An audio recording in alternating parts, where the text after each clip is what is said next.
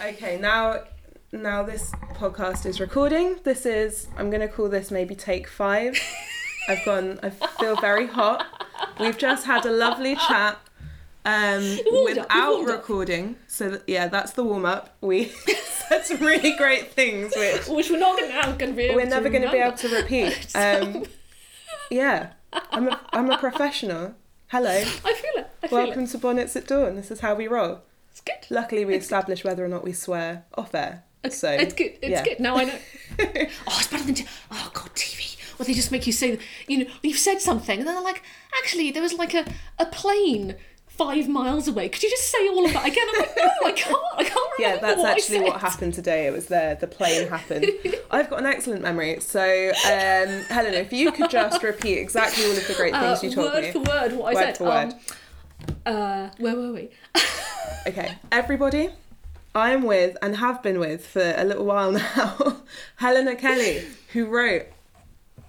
I've forgotten its name. It's right, look, it's right, hold it up. Okay, so Helena Kelly wrote Jane Austen, The Secret Radical. There we go. Which you might remember from, I want to say, December two years ago, December 2018. I was reading it on our trip to Bronte territory and I was flying the Team Austen flag and I kept Obviously. reading it and bringing it up in every episode and talking to Lauren about it. I really hate Emily Bronte, by the way.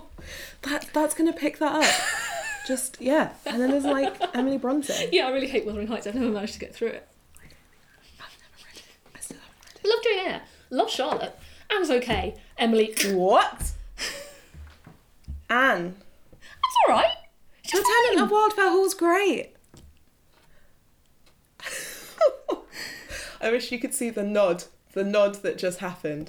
This isn't, you know what? This isn't what we're here for, but we'll have to do like an arm wrestle afterwards just to clear up. Charlotte. I like Really? Charlotte. I like Charlotte. But no, I can't. We're, we're, we're, we're agreed on not liking it. Wuthering Heights, though. Like Yeah, I like it in the sense that overrated. dog killing applesauce is about the extent of my knowledge, right? And a Kate Bush song. I mean, I like, might I probably have less knowledge. The that. Cliff Richard song uh, from like the musical where he plays Heathcliff. Wow, is- that must have been special. Uh, it's it is very special. I'd really recommend you listening to it immediately. Lauren played it to me and I was like, I think I like this. I really like it. Um, yeah, Wuthering Heights, that's the thing.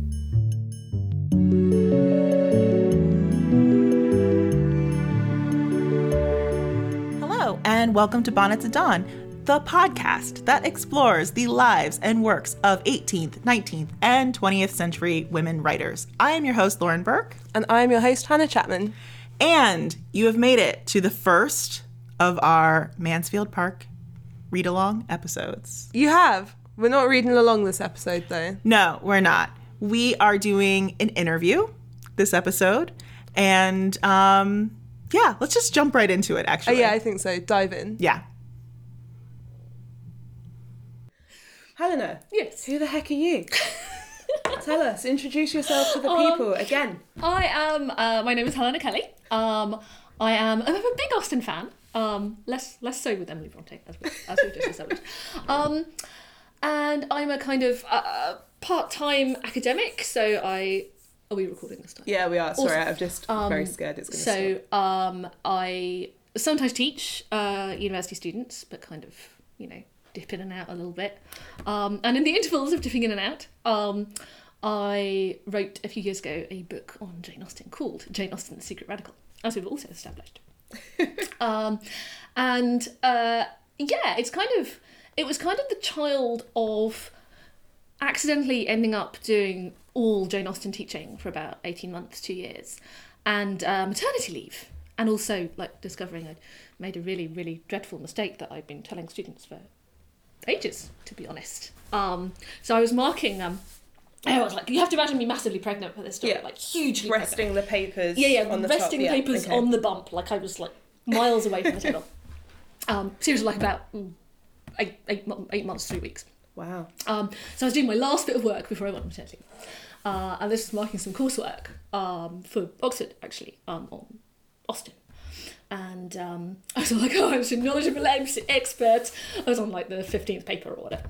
Um, and they'd included the um, uh, uh, the, the, the well known uh, claim that Austen um, uh, had said that Emma Woodhouse is a character whom no one but myself will much like. We all know that, we can imagine it in Yeah. you know, Austen's voice. And they hadn't put the footnote in, so the footnote was completely blank. And I was like, I was like oh, honestly, Yeah. Seriously, this is like quite, it's quite a major piece of Come on, guys, you got to you got to footnote it. yeah, yeah, exactly. Like footnotes, footnotes are important in, in academic writing. Um, I love a footnote. Me, I used to put them in my like A level exam papers, like little conversations with the the uh, the, exa- the the examiner. But anyway, so there I was, and I was like, right, okay, and I started kind of trying to look for the quotes that I could write it in in like in in pencil because you're not allowed to use Reading, but um, and I looked and I looked and I looked and I went to the loo a few times because obviously you remember I was very pregnant. Um, and I couldn't find it. And it turns out that's because it's not an Austen quote. But I'd been going around years and years. I've been teaching Austen on and off for quite a long time by this point. Um, and I've been spouting complete bollocks basically. Like, it's not Austen. Like, it's really not.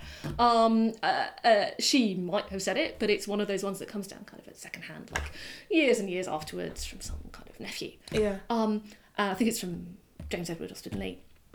Which was Um, the first That's the first. biography. Yeah, that's Yeah. the that's the kind of um like memoir of Jane Austen. Mm-hmm. Um, and um, uh, yeah, complete, complete. But you see it, you see it everywhere. So they had Yeah. they had when, when it was the bicentenary. Um, I think it was they well they had anyway in the Oxford English Faculty Library they had a big display case with that quote atop it, uh, you on, on top of it, and I'm like, it's Oxford people, that you can't do this. Um, Well, Lauren and I were walking in Bath and we Yeah. saw this huge flower display, which was an open book, and on one side Yeah. is the cameo of Jane Austen, and on, on the other side is Oh, who could ever tire of Bath, attributed to Jane Austen. And we're stood there recording ourselves on Lauren's iPhone going, Wow, she hated it. She hated Bath. One, she didn't say this. It was a character. Two, she hated it. And then this old man was just shouting at us, going, Get out of the way. We're, we're trying to take photos of it. but I kind of like that. It kind I of don't understand. it kind of it kind of encapsulates though kind of like Austen Austen studies and Austen fandom, doesn't it? That Yeah. there's sort of you know there there are the places and there's a particular kind of pretty pretty view of Austen that people want to have, and then there's another layer of kind of interpretation on top. Some of which is true, and some of which really once you start kind of examining it is like it just vanishes. Like you put you put the slightest bit of weight on it, and it goes.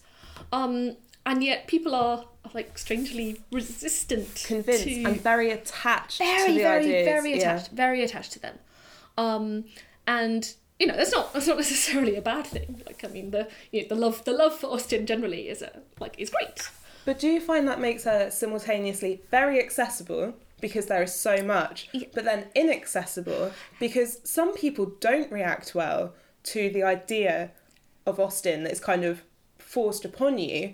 And you know, I speak to so many people. who Oh, I don't really like Austen. You know, I don't want to read about like rich people who can just run away and know, like know, go back to daddy's money. And And I'm like, that's not. That isn't it. and and there are so many people who are utterly convinced that that's what the books But I don't think it's about. their fault. and it's not no it's not it's not that they're stupid Mm-hmm. well, i mean well i mean with the uh, obviously a couple of years ago there was this big fuss with the uh, we now call them the alt-right Yes. don't we? So yeah.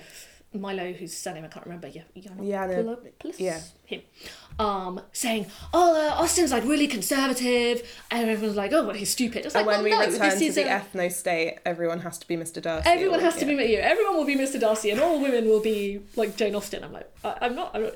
But and that wasn't him being dim in in that particular aspect of his analysis. Like, it's a very very standard argument to say Yeah. that Austen is conservative and you know um, yeah.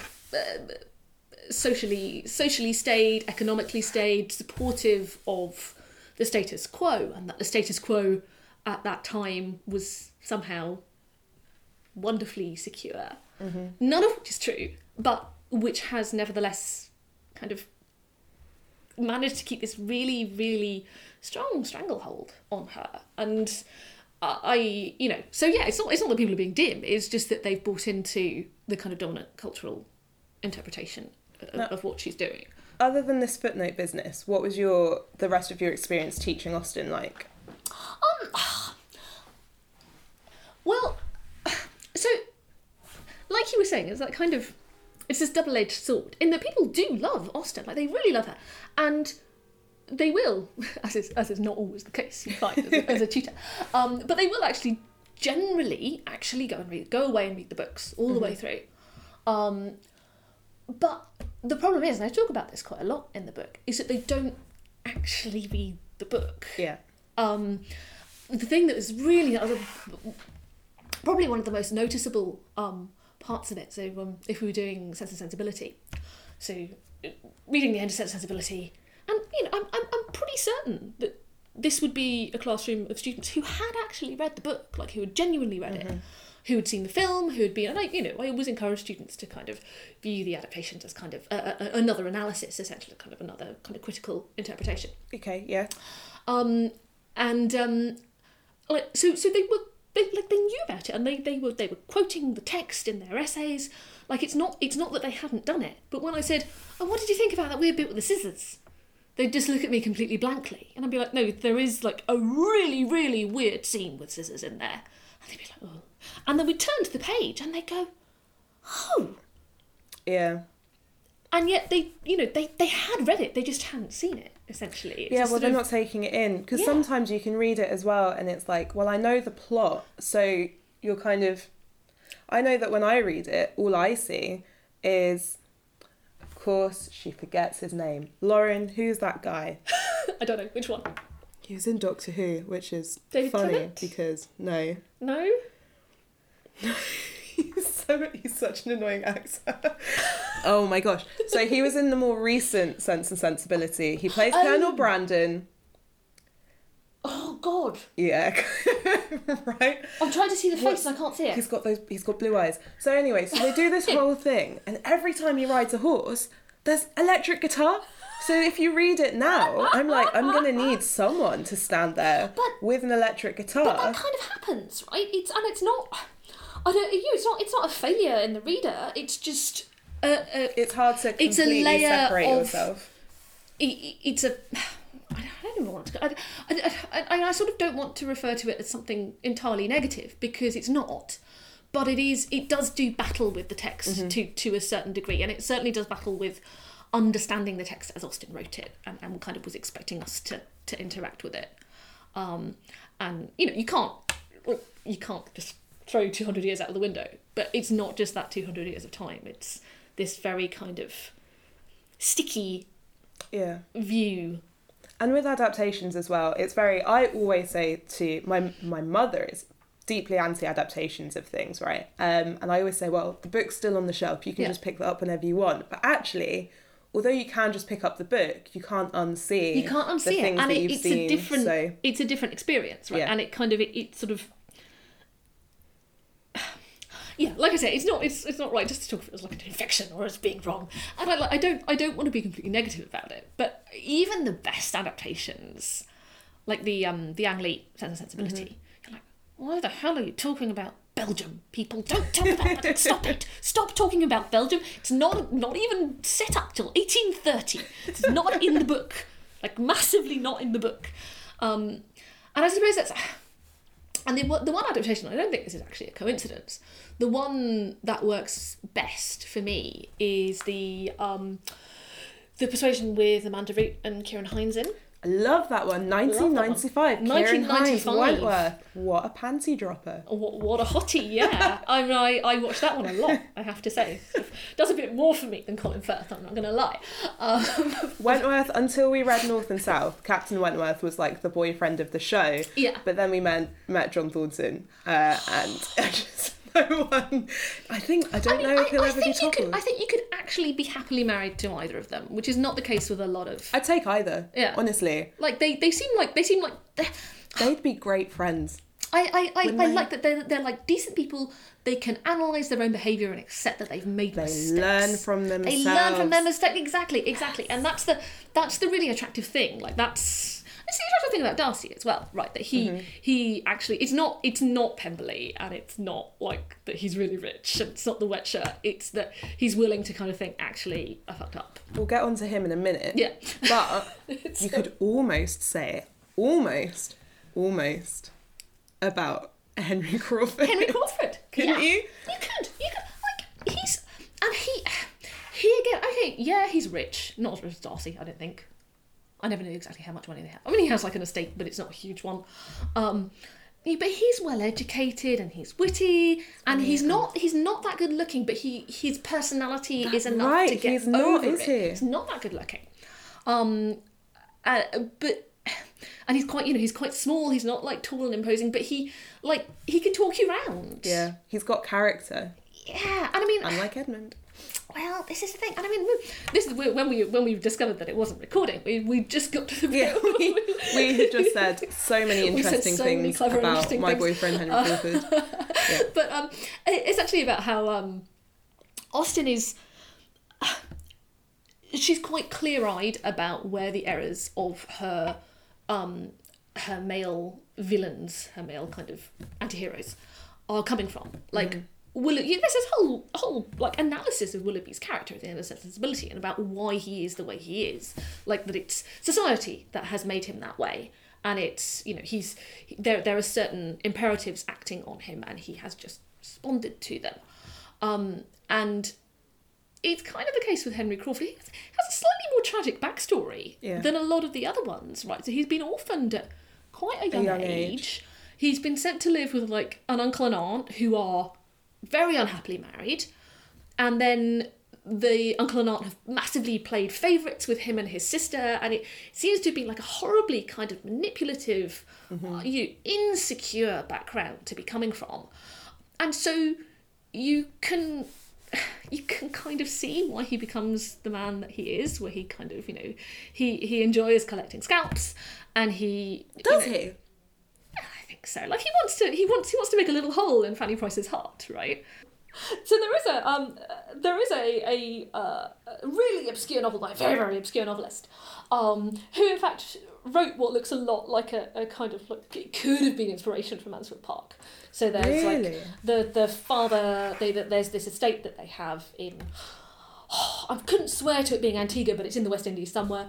Um, and the father goes off and kind of, you know, does his does his thing there and is away for a long time and then his his son and his daughter both make these kinds of like disastrous uh, romantic um decisions and it's like it's quite similar enough that it's not implausible that, that Austen might might have read it and kind of been inspired.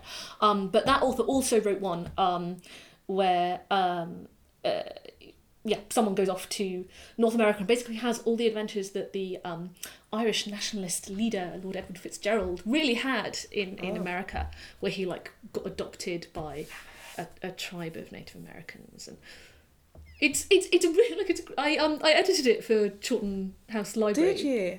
Um, so it's like it's well worth a look if you fancy a crazy you, can, what's crazy the name of the author? um, the uh, author's name is Elizabeth Hervey, um, Okay. and she is William Beckford's half sister. If you've heard of William Beckford, big slaving money, all the slaving money. She she had she had money from slave slavery. as well. really? Yeah. Okay.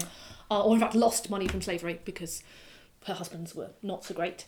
Um, but yeah, she writes about it in a very. It's it's it's interesting to contrast the way that she, from a slave owning background, Yeah. writes about it, where it's basically the slaves don't really like. There's no. It's it's totally unproblematic. It's not. Mm-hmm. There's no suggestion that this is in any way morally compromising anything or anybody. Which is, of course, how many people read Mansfield Um, Which Park. is how many people, but it, it's yeah. I mean that that that is a is novel. way more that is a novel where it's not a problem. Okay.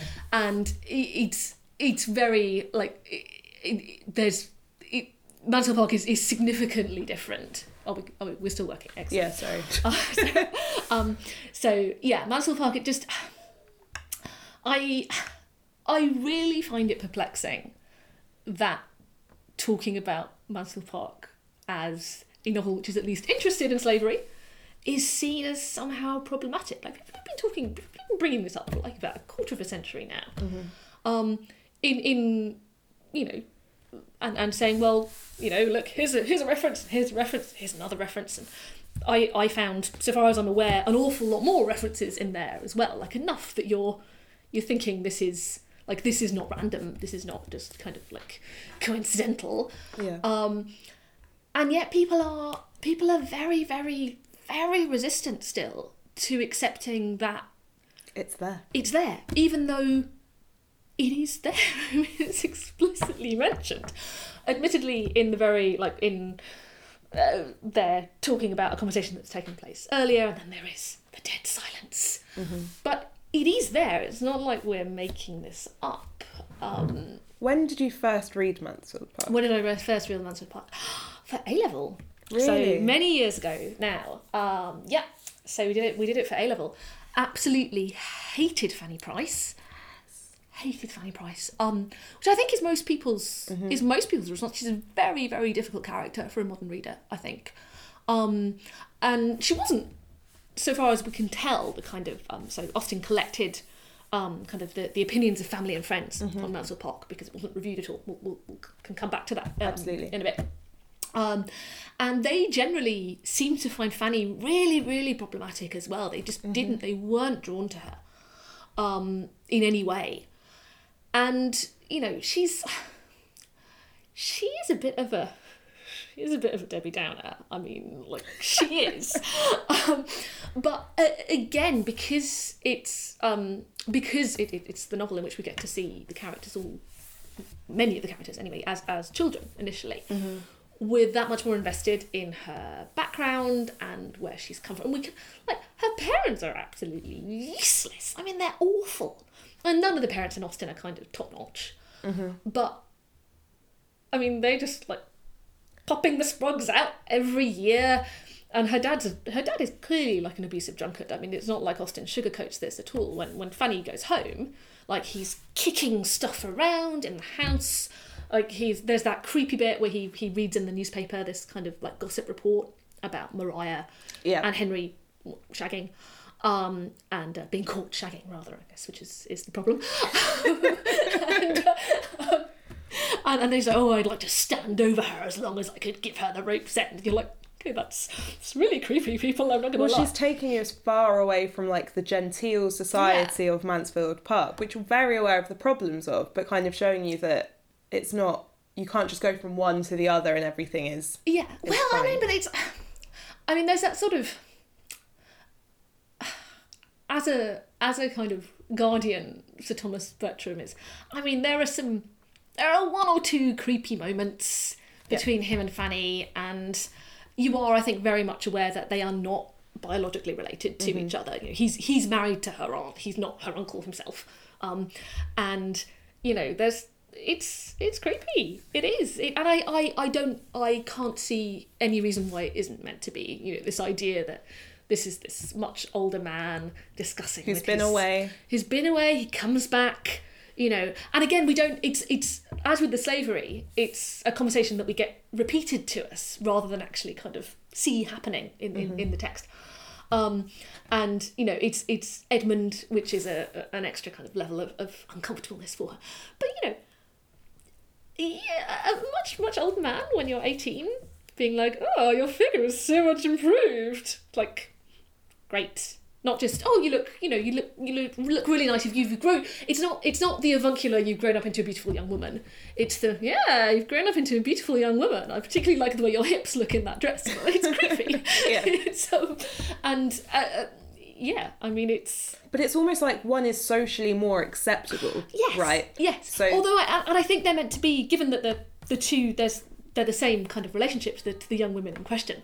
Like Mm-hmm. Sir Thomas Sir Thomas talking about Fanny and Fanny's father talking about Maria, Maria, Bertram. yeah. They are that I think they're meant to be These like two uncles. mirror images. Yeah. These two uncles who are not actually uncles, and how their their interactions with their their wife's nieces are completely, completely, completely inappropriate. Yeah. And very like that they are viewing them not as family members, but as you know sexually available women essentially, and it's like they're. I, I think I, I think they're. I not, not not that I've ever considered that before, but they they are. They, it is. I think you're possibly meant to view those as kind of reflecting on each other.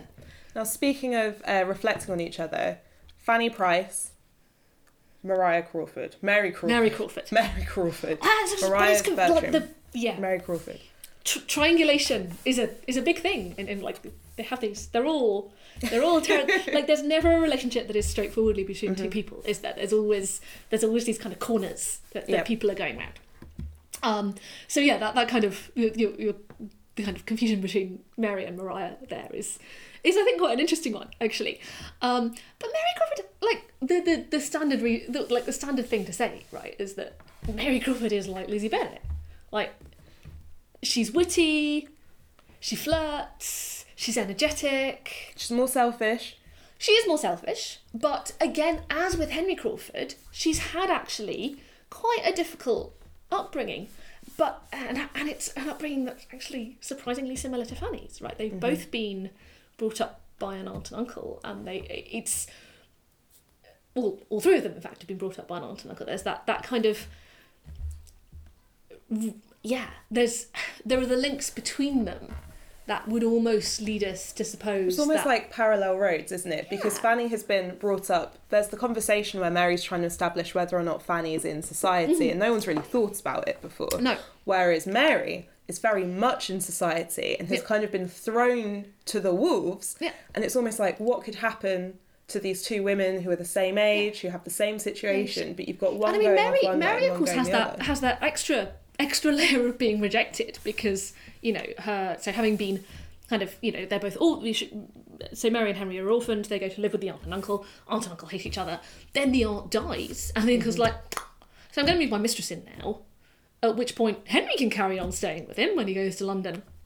Mary can't. She's orphaned again, She's orphaned again, right? It's a it's a it's a it's a second rejection which happens to Fanny. which happens to Fanny, and yeah, and that that kind of so that the the sort of there are, I mean, whether you want to see them as kind of you know this kind of parallelism, parallelism, or whether they're different sides of the same personality, whether they're uh, whether it's a, a sort of uh, simply about the difference that money makes. Mary Crawford has money, Fanny of course has none.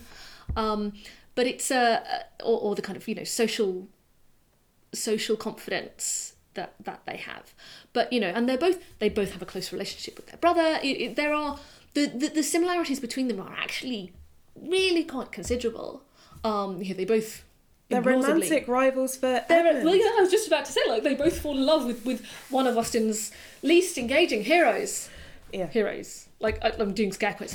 He's awful. He's awful. He's worse than Henry Tilney. And I mean, that is saying a lot. Worse than Henry Tilney. Worse than Henry Now, Tilney. that I think is going to be an interesting take. Worse than Henry. Henry Tilney is. God, he's such a mansplainer. Uh, I can. Lauren is just going to be laughing to herself so smugly. I can hear it. I can't stand Henry Tilney. I would strangle him. I think I, I think I have a crush on him. Really? Yeah, No! I think it's JJ Field. Come on, Foxy Field. See, and this is the problem. Like, you, you Exactly. is I can't you can't, you can't, you separate can't, you them. can't separate them. Like, you're sort of like, oh well. You it's like I, I, you, I love Captain Wentworth, like. Yeah, I Ciarán mean, Hinds. Ciarán Hinds. you wouldn't kick him out of bed. Um, even nowadays, you wouldn't kick him out of bed, to be honest. So- and I'm, I'm, I'm a married woman, but um, I, oh no, he's just he's so dreadful. He's dreadful. Now, as much as I'd love to give you a platform to bash uh, my boyfriend JJ Field, I'm not going to. I'm going to keep it on track. Do you think Austen wanted us to pick Mary or Fanny? Do you think it is as easy as that to say I like Fanny, so I can't like Mary? Mary is a cow because she rode the horse. I or- I don't I don't think it's because as soon as she finds out that that's Fanny's horse, she's like apologises. she's like I'm so sorry. Like I, I, was- I was just It's I did- Edmund's fault. It's Edmund's fault. She's Yeah. like, oh, you should you should not have let me monopolize her horse all last week. Mm-hmm. Like I'm like I'm, apolo- I'm I'm I, I feel sorry I, I feel sorry on my own but my own I'm also apologizing for you Edmund because you've been a bastard to her, and it's you know she she is selfish sometimes and she can be manipulative, but she's not she's not that awful human being. I mean she's thing is that the friends like external friends in Austen novels are usually a bit dodgy, aren't they? Like they're they can almost never be trusted. the advice is never really, you know, people aren't good guardians, people give bad advice, people can't be trusted, people are in- inconsistent, you know, even yeah. Charlotte Lucas, who is one of the better friends, Lizzie can't understand No. why she marries um, Mr. Collins Yeah. and then almost goes more out of curiosity than anything to stay with them. And luckily, like, their friendship does continue, but it's not. But she's still clearly a bit like she's she's trying to kind of like you know, she's like, oh, maybe, maybe you could marry Colonel Fitzwilliam. And like, oh, interesting, Mr. Darcy, all the livings will be so rich. It's, you know, there's, and I mean, the, the, the sisterly relationships are kind of okay in the early novels, but by persuasion, What's Anne Elliot does Yeah. not get on. Like, she's all right. Her and Mary are kind of okay.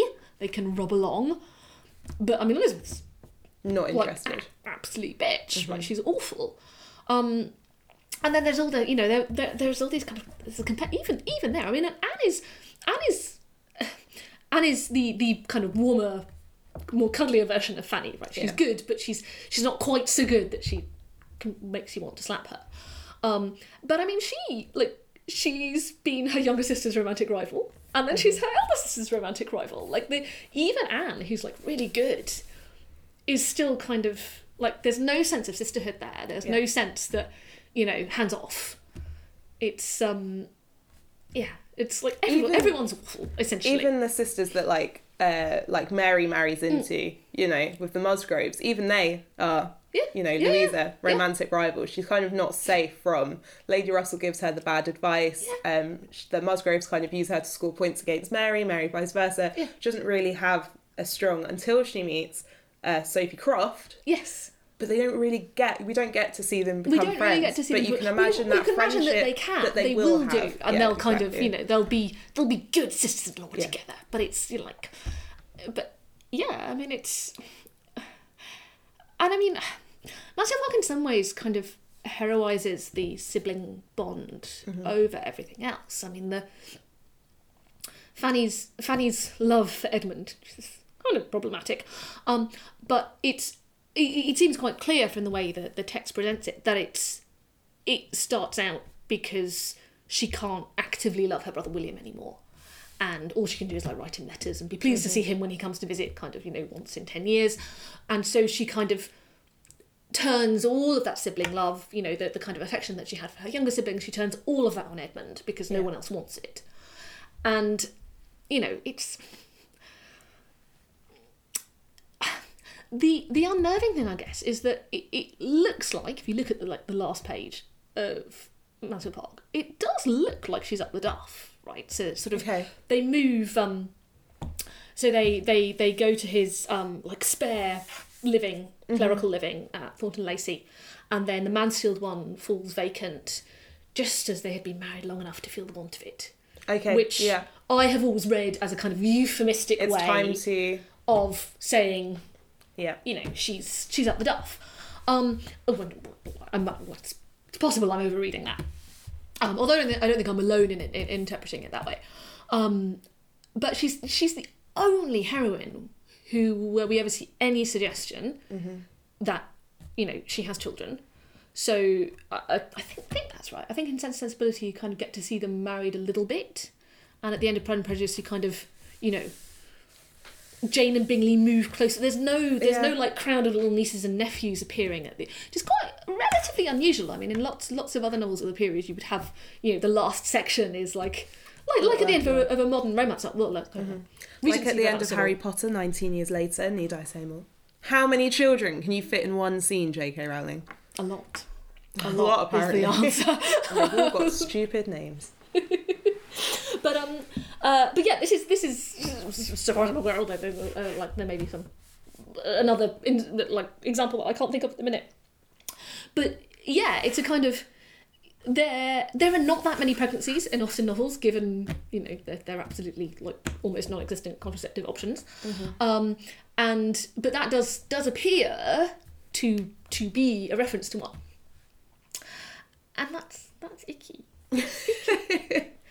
And you say in the book as well that Austen makes it very clear at the start of the book. She does. I mean, there's, that there's this a relationship whole is- discussion about yeah. it. Um, and admittedly, it's Mrs. Norris, Yeah. but I don't think that that necessarily, in and of itself, means that we should dismiss everything that she says. And she says, look, basically, the only way you can ensure that your sons will never be interested in her romantically is by bringing her into the house and bringing her up as their sister. And then It's refuses morally- to do that. Yeah, but she- it's her fault anyway. Well but, done. But she, but, but she's, but she, she says it is morally impossible, Mm-hmm. and it's not Yeah, as we see. as we see. And I mean, I think it's I think it's interesting as well that when when Fanny does um uh because she's sort of inform she kind of yeah, she kind of does informally get engaged to Henry. I mean, it's, not kind of public, but it, it- there's an understanding, let's say, and. That's one of the things that disgusts her so much about him sleeping with Maria is that Maria is her cousin. It's this kind of again this kind of like triangulated incest, and that that really troubles her. Like it, it- it's it's a kind of like she she has this really physical response to it, and yet apparently that response isn't there when she's coming to. It's it's it's odd. I mean, and, uh, I suppose it's one of the many it's one of the many kind of um, uh, similarities, echoes between Mansfield Park and Emma, which of course are written quite close together. Um, is that you have these this sort of incestuous marriages, right? I mean, not actually, because obviously cousins did get married, but it's not like Austen's keen on it elsewhere in her life. She's quite she's quite anti it as a concept, and obviously it happened in her own family as well. So her, her Well, when Henry you when you think about the way the marriage between Darcy and his cousin is Mm. portrayed in Pride and Prejudice, like it's it's laughable, you know. Like Elizabeth is Yeah. just like, oh, really? We're gonna gross. you know, like it's an uncomfortable conversation It- it that Lady Catherine de is. Bourgh is kind of having, just saying like, we decided it, you know. and it's yeah, and it, and and obviously cousin marriages were, I mean, very normal at, at the time. It's not till like later Mm-hmm. mean, in the nineteenth century that people realise it's a bad yeah. plan. Um, and um, yeah, you know, her, her her brother marries their first cousin, and they don't have any children together, which is maybe a good thing.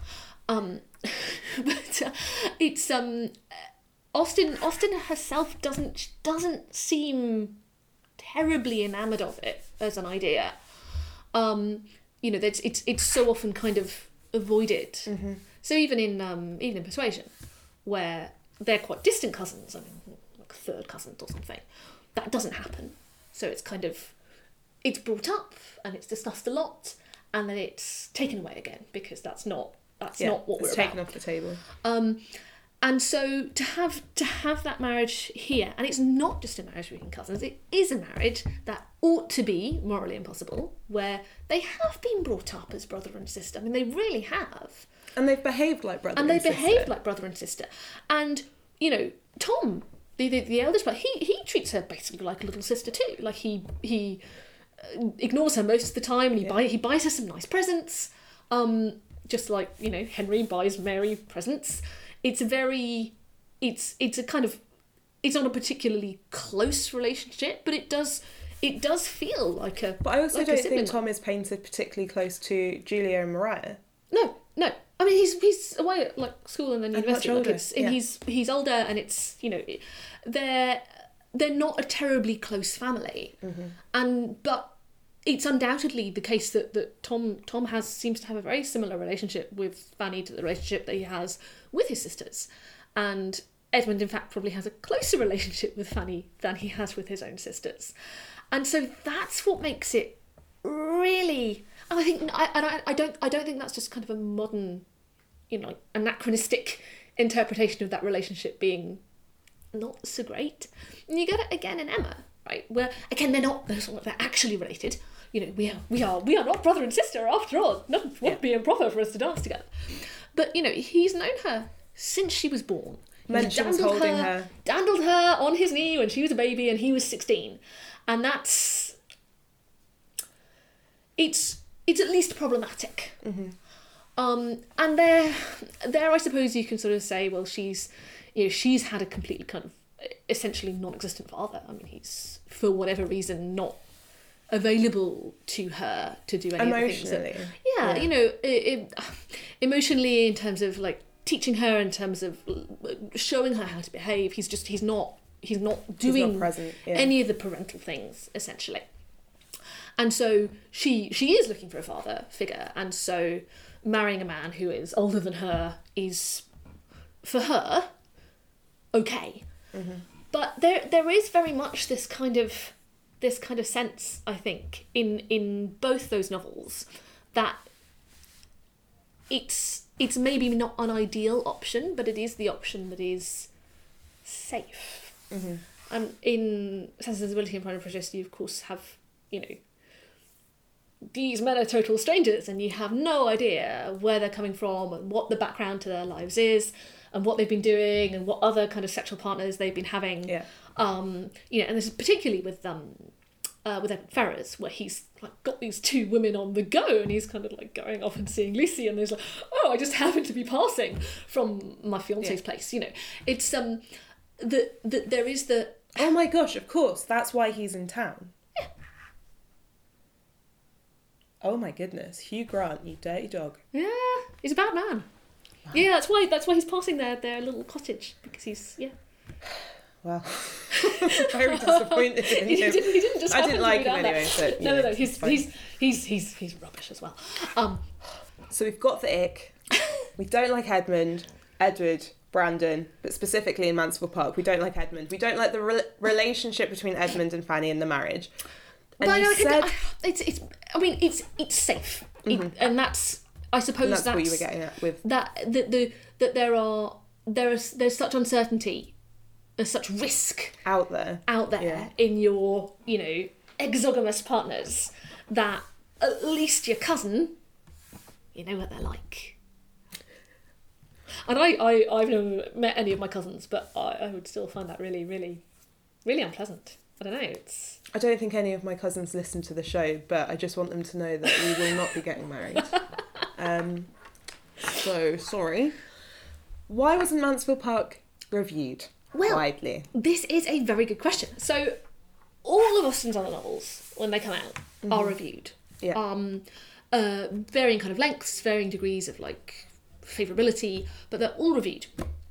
Um, and the really interesting thing about Mansfield Park is that it kind of gets to a point where it starts to look like the non-reviewing is deliberate. So when Emma comes out, um, Austen Austen changes publishers. I'm sure people know this. Um, in between Mansfield Park and Emma, um, and she moves to John Murray, um, who who are still going. I think they're an imprint of some bigger publishing behemoth now. Um, but um, so Byron's publishers. Um, your, your listeners all know all of this, you know, like I don't. I don't Okay. know this. Why does she? What's why the does she move? Why Well, does she I move? mean, because she was really, I, well, the, the, the suggestion seems to be because she was really disappointed with how Mansfield Park had done. Right, Um, okay. It, um, no reviews, um, and it sold. It's well, it sold really terribly. Quite badly, really, really Four badly. hundred and fifty copies left after five Yeah, years. yeah, it Okay. sold very, very badly. Um, and for the first time since her her really, really unsuccessful attempts to negotiate with publishers back at the beginning of 1809, um, when she tries to threaten them into Mad.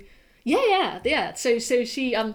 So, uh, what we think is a, a f- an early version of Northanger Abbey, so a novel called Susan, um, she had sold in 1803 1803. That's when it. she was living at Four Sydney Place in There we go. Bath. There we go. I was like, when was it? it Was it for £10. 1802? Was it 1803? Um, so she had she had sold she had sold Susan, probably Northanger Abbey, um, and um, didn't appear, didn't appear, didn't appear, didn't appear. And in 1809, um, when she knows that she's going to be moving to Chawton, so that she's been, you know, kicking around Bath, kicking around Southampton, um, but she knows she's going to be com- kind of more secure now. And she writes to the publisher, a guy called Crosby, as like, basically, where's my novel, you bastard? Um, and if you don't publish it, I'm going to publish it with someone else. And Crosby writes back and is like, no. Yeah. Um, basically, give us ten pounds back. You can have it. Um, and she she signs herself like Mrs. Mrs. Ashton Dennis so that she can be mad. Her, her initials be mad. um, but um, anyway, so that that was her that was her first and uh, uh, until she comes to be trying to do negotiations to Emma. That's her that's her first and only uh, disastrous attempt to deal with the publishers on her own. And her brother Henry um, acts, acted as her her literary agent basically. Um, and um, he was the one who kind of set up the publishing relationship with Egerton, um, who he vaguely knew they were they were generally more of a kind of like military publisher. Okay. Um, Henry obviously has the kind of military background. Um, and um, uh, but anyway, he was ill when she was uh, negotiating the change to Murray. Murray, Murray, in fact, they, they approached her essentially. Okay. Um, and um, uh, so she actually did the negotiating for that herself. If you've watched um, Miss Austen Regrets, Yeah. it has it has big, relatively accurate scenes of, of, of how that, that might have gone. Oh no. Do you know? I, I just don't remember them at all. But, But they they it's a good excuse to rewatch it's a good. it. I, I really like Miss Austen Regrets. I loved it. Can't stand becoming Jane, but Miss Austen Regrets is is is pretty good. I mean, Mm-hmm. as a I mean, it, it pushes a particular kind of view of, of Austen as a But everything, like But if- everything, is an agenda. Yeah, every, and, and it's you know it, it's not like making up complete nonsense, which is nice for a change. Mm-hmm. Yeah. Um, I I've never Also, I've never read Tom Jones. Like, yes, accent. you had. That accent. um, but anyway, and uh, so uh, and when she um, a part of the negotiation that she she does for Emma is that Murray will bring out a second edition of Mansfield Park. So she does seem to be kind of quite quite insistent on this happening, and um. You know, Murray's Murray was a Murray was canny. Murray was a like he was a he was a smooth operator. He knew what he was doing, um, and um, he and his um, kind of one of his editors, uh, was called Gifford, um, basically they, they do a they, they do a good job on Emma. You know, they they kind of they edit it to, to make the kind of particularly Austenian Yeah. kind of semicolons and so that that's that's it's been suggested by um, Kathryn Sutherland. It's basically all Gifford essentially, Okay. um, and uh, or at least influenced by Gifford. Um, and um, the other thing that they do is they um, arrange a um, very long, very favourable review of Emma and her work to date. And um, we now know that it was actually written by Walter Scott, but it was not. It was done anonymously at the time. Um, goes on for pages and pages, and the reviews then tended tended to be quite long. Um, and so it talks about Emma, and also says, well, you know, basically as a um, as a background um, to uh, this writer, who I'm saying is kind of representative of a new class of, of, of novelists. Um, I'm going to talk about um, her other novels, and nice discussion about Sense and Sensibility, nice discussion about Pride and Prejudice, nothing on Mansfield Park. And Austen Austen was sent the review by Murray. He sent it to her. She read it and she sent it back. And she was like, awesome review, so happy you arranged that for me, in, in, in brackets. Um, like, basically, I have nothing to complain about.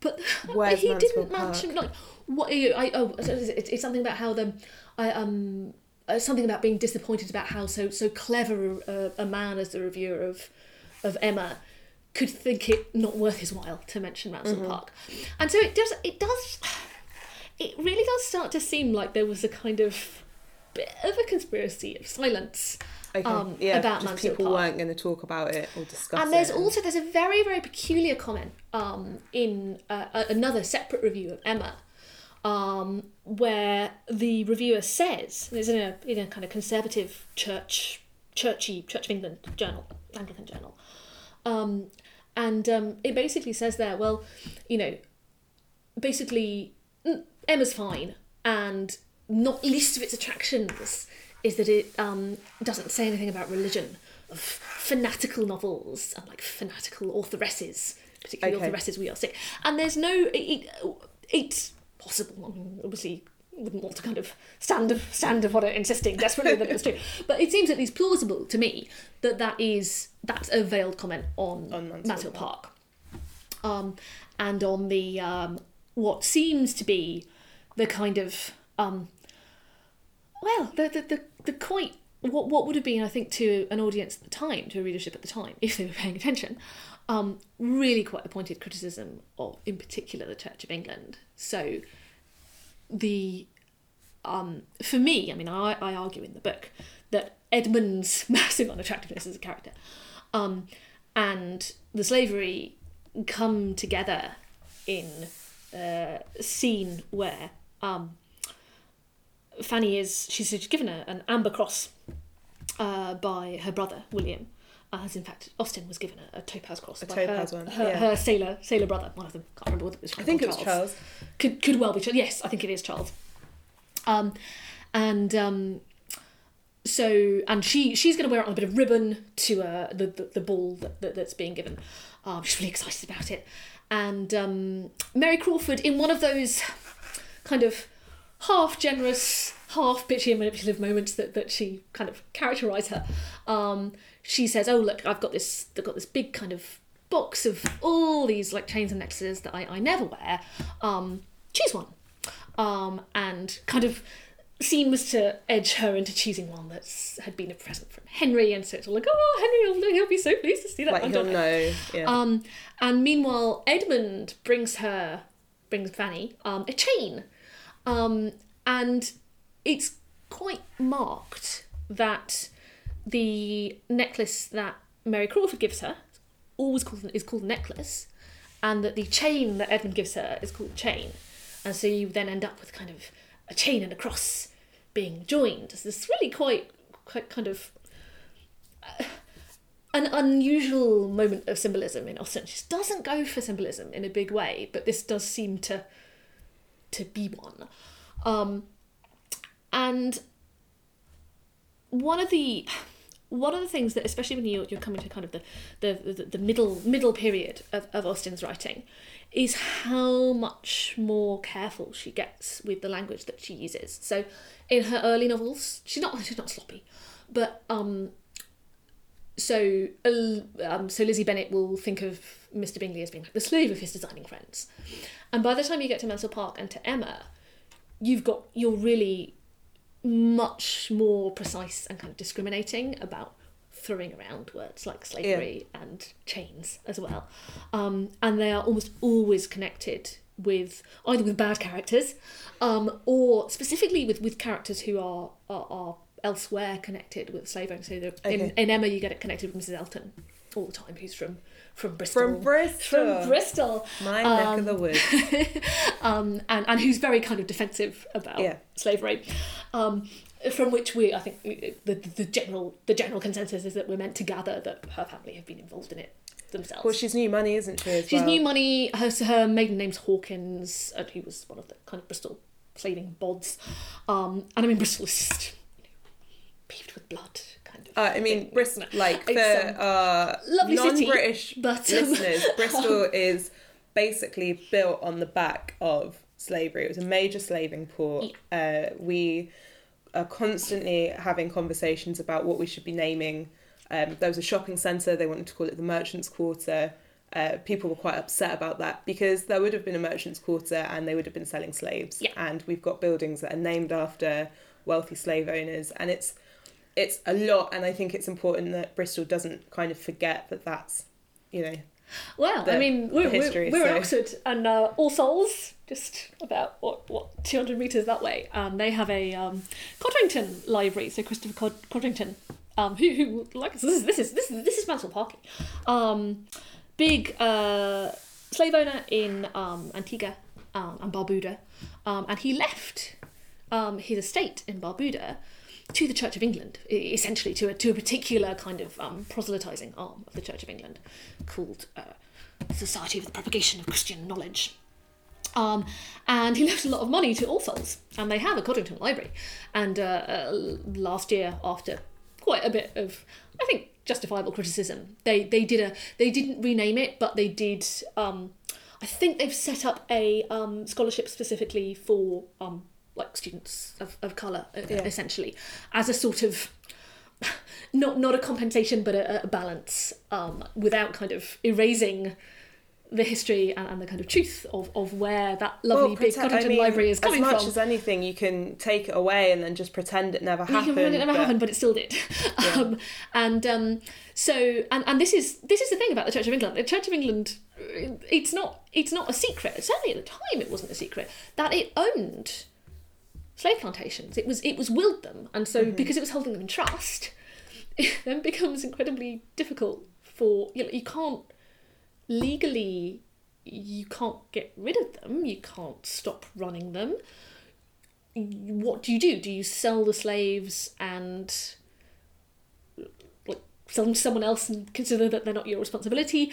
It's um, and I mean they they uh, so and this this came up it came up quite a lot. It was a kind of relatively frequently discussed issue at the time that Austen was writing throughout Austen's lifetime. Um, that you know, as slave owners themselves, Church of England wasn't really in a position It's not unbiased. it's not unbiased, and I mean they, they kind of accepted that they weren't unbiased, and they kind of they, you know, there's all this It's like they they they, they when they, they they give give speeches sometimes, and it'll be like, oh well, we're going to set up like a really nice like a perfect slave community. Not quite sure what that would look like, um, but the and they're like, oh, we would like we, we, we, it's going to be really nice one day, um, and it'll all be fine, and we'll sort of get to a it- there's it, it's always going to at some point in the future it's going to be fine it's going to somehow kind of work out and be okay and i mean for me uh, i think the the kind of what what mansfield park is is in part about is that that kind of tension in that obviously the um, britain abolished the slave trade in 1807 um, spent a lot of money on policing the, the slave trading routes up and down the West African coast, like a, a lot of money. Um, Austen's um, one of Austen's brothers was one one of her naval brothers was was involved in, in running the blockade. Um, and I mean, they did they did actually rescue people who'd been taken into slavery, and then mostly just like land them in Freetown in Sierra Leone, and that didn't work out brilliantly well, but it was a nice idea. Um, well, nicer than taking them across the Atlantic, at any rate. Um, And yet, and yet it's still you know it's not for another 25 30 years that slavery is actually abolished in overseas The colonies, territories the colonies. It wasn't happening in britain. Obviously you know lord mansfield um inadvertently abolished slavery in the somerset and stuart he didn't mean judgment. to, he did didn't mean to. It was it was kind of inadvertent. I mean but the, the, the case law the case law was is a little bit messy but i mean going back to the tudor period it had be there was precedent that you could not have slaves in Britain. That it was not in England rather. Um, so there's a, a, a case with like a Russian serf, and I think this is I think this is the reign of Elizabeth I, and they're like, no, it's not a it's not a thing. You cannot compel labour essentially. which is very interesting when we consider the British feudal system, and you know, people couldn't move from one manor to the other, and you could be punished and tried in manorial court, and there was a deep dis- distrust of strangers Yeah. in, in a lot of ways. In a lo- we were slaves to our landowners, so Yeah. it's not an uncommon thing. People really were against it, weren't they? Yeah, Like- and it's so so there's this there's, so so Austen Austen is writing Mansfield Park in this very kind of weird in between land whereby Britain is kind of pluming itself on how if slaves get here they're free. You know, Posturing. slaves- it's, it's posturing itself. You um, uh, uh, but well, it is posturing, but at the same time, it was actually it was actually true. And so in the um, um, Simon Schama wrote, wrote a really good book about this called called Rough Crossings. So during the um, American Revolutionary War, um, the British actually said to all the people who were held in slavery, "Come and fight for us, and we'll we'll set you free. We, we don't we don't British don't have slaves. Forget forget about the Caribbean. British don't have slaves." Um, and a lot and, and, and a fair number of people did run away and join the British forces. And unbelievably, part of the um the surrender agreement when, when the British like went off with their tail between their legs was to take those With former them. slaves with them, and they took them to Canada, um, and then a lot of them ended up in Sierra Leone, which which again was not it's not an awesome plan, um, but there was the there was this kind of real vi- Britain envisioned itself as a just you know like like the Khaleesi. But we still do. We haven't been able to shake that cultural No, no. identity, especially as I mean, we love to compare ourselves favourably to America, Of right? course, and of so we feel. I think I'm speaking for every Briton ever to have spoken or be born. Um, superior because we abolished slavery first. We abolished slavery, slavery sooner. We did it sooner than the French. We did it sooner Yeah. sooner than the Americans. We are sooner And than it's Brazil. like we've washed our awesome. hands Yeah. and we are, you know, blameless in it. But I think, but I think it sort of comes from that. It comes from the because I mean, abolitionism was not. It wasn't. This wasn't like two people and a car. It was a relatively mainstream position. Um, certainly before the French Revolution gets going. Um, and one of it's one of those frustrating historical things that there was a um, there was a massive sugar boycott um, in the I want to say late 1780s, early 1790s, Um, and people like signed their names to it. It's like we're not going to use slave grown sugar. We, we don't want to. It's like it's like you're putting blood into your coffee. Um, and all the um, And Austen was aware of this. Austen Austen would have been everyone was aware of that. I mean it was a it, it was it was much more mainstream than you think of it as being. But the um all the records got destroyed, so people were all signed up for it. They they, they were burned, it was all lost.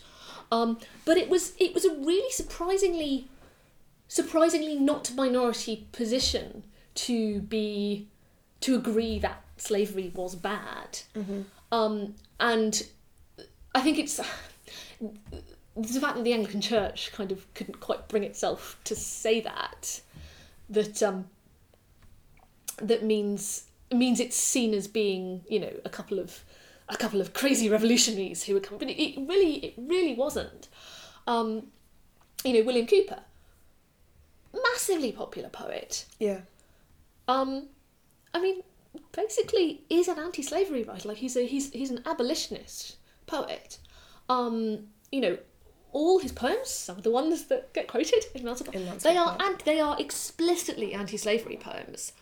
Um and the I mean it's not it's not as if he wasn't a mainstream writer Yeah, so you say in the book that obviously in in some cases as well, you've got characters who are quoting Hmm. lines, and then readers at the time would know that the exact next line Yeah. is then one that references slavery. So, So if you know a, the um, poem, Yeah, so there's this bit where um, Maria Bertram and um, Henry Crawford, uh, it's when, when they're at Sotherton, and um, she quotes from um, a, uh, a book, a novel called um, A Sentimental Journey. It's a bit about the starling.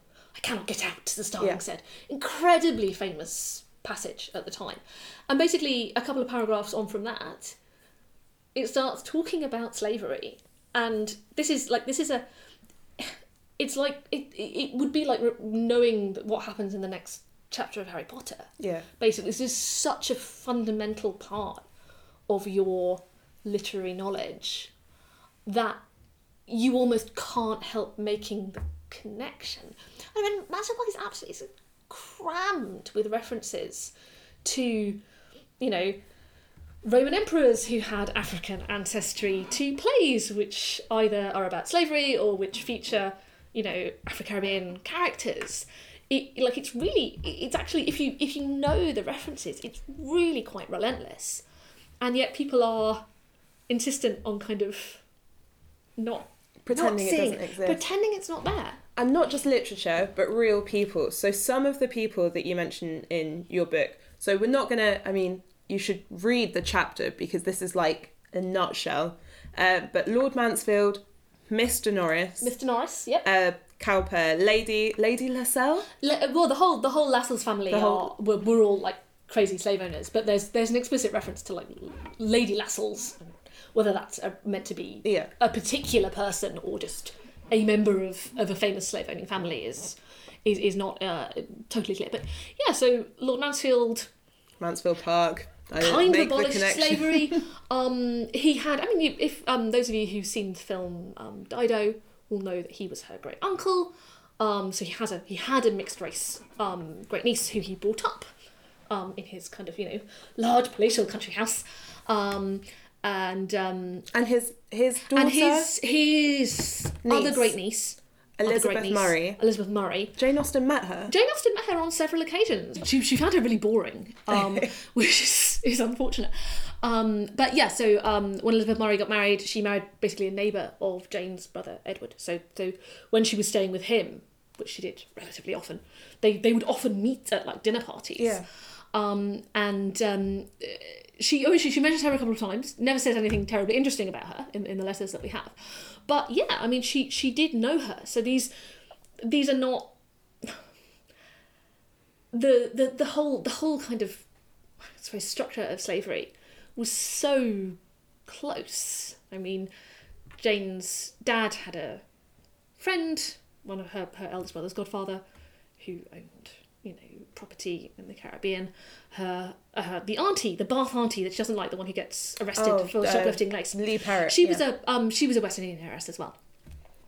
if you have to have like one thing you think people today reading Mansfield Park should go into the book with, what what would that be? If you were trying to recommend it to someone, you know when you watch a film you're like, oh, you're gonna love this bit, or you know, Oh, oh gosh, that's a hard thing to do. So I'll go first. My Okay. thing, Yeah. Henry Crawford, better than Edmund, on the brink of being redeemed, the least bad of the bad lads. Not my favourite, that's John Thorpe. But you know, so I would just be like, don't hate Henry. Don't hate Henry. offhand. I don't. I, He's not a nice guy all the time, but He I mean, come on, he do, he plays fast and loose. with he does. He but- does. He he plays plays fast and loose with all of them because he like he's like. Well, I mean, if we want to be like really sympathetic towards Henry, we could say like his mother's dead, his auntie didn't love him, and now and he's he's desperately seeking some kind of like female reassurance in life. Um, and he wants to find like he wants Fanny to be like the, the good woman that he doesn't think exists. Um, because he's been brought up by this horribly misogynistic, like sexist dinosaur of an uncle, um, who clearly does not like women. Um, and he's you know he's he's he's found he's found someone who he wants to put on a pedestal. He starts off just wanting to kind of like you know he wants to make her fall in love with him because you know it's what he wants all women to do, and he kind of despises them when they do Yeah. but you know he finds himself falling in love with her and he like i think I, I think that is genuine but he can't resist like He just can't. he can't resist getting his leg over or Yeah. it's not even getting his leg over it's reasserting his emotional power over maria bertram because you know she's got married to someone else. She's But like he can still have her. screw you. And she's like ha ha ha no i'm gonna I, he can't he he wants he wants to kind of force women to say that they love him. And you know Yeah, you are very you are kind of given the, the the textual space to understand why he might be doing that. Um I mean, Austen is, you know, this. We were talking earlier on about this this idea that Austen is this very kind of like, you know, teapotty, feminine, um, kind of a writer, and she's actually, well, you know, she had like six brothers. She was brought up in a boys' school. She's actually, I think, quite understanding of men. Like she does, she can get where they're coming from. Yeah, she certainly has insight. Yeah. They're like they're, I mean, some of them are uh, Lauren, I think, very rightly so, calls Darcy an empty vessel.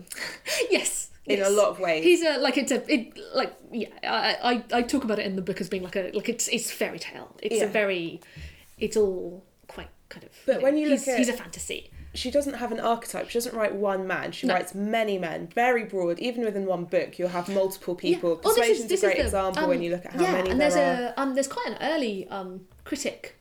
I'm not going to be able to remember, remember who it is now, but who says, "Oh well, you know, she writes like half a dozen clergyman characters who are all young, who are all kind of looking around them to get married, and they're all completely different." Yeah, And that you know, he's like, that's actually kind of a really impressive. it's amazing. Like it's Yeah. it's it's incredible. They're so distinct. They're Yeah. so distinct. Yeah. Okay, final question. I'm not going to make force. So, what, what would you recommend someone think when they read Mansfield Park? Nonsense. Stupid. Well, I think they, like I, with all lost in all, I think they should go into it with a kind of more open mind.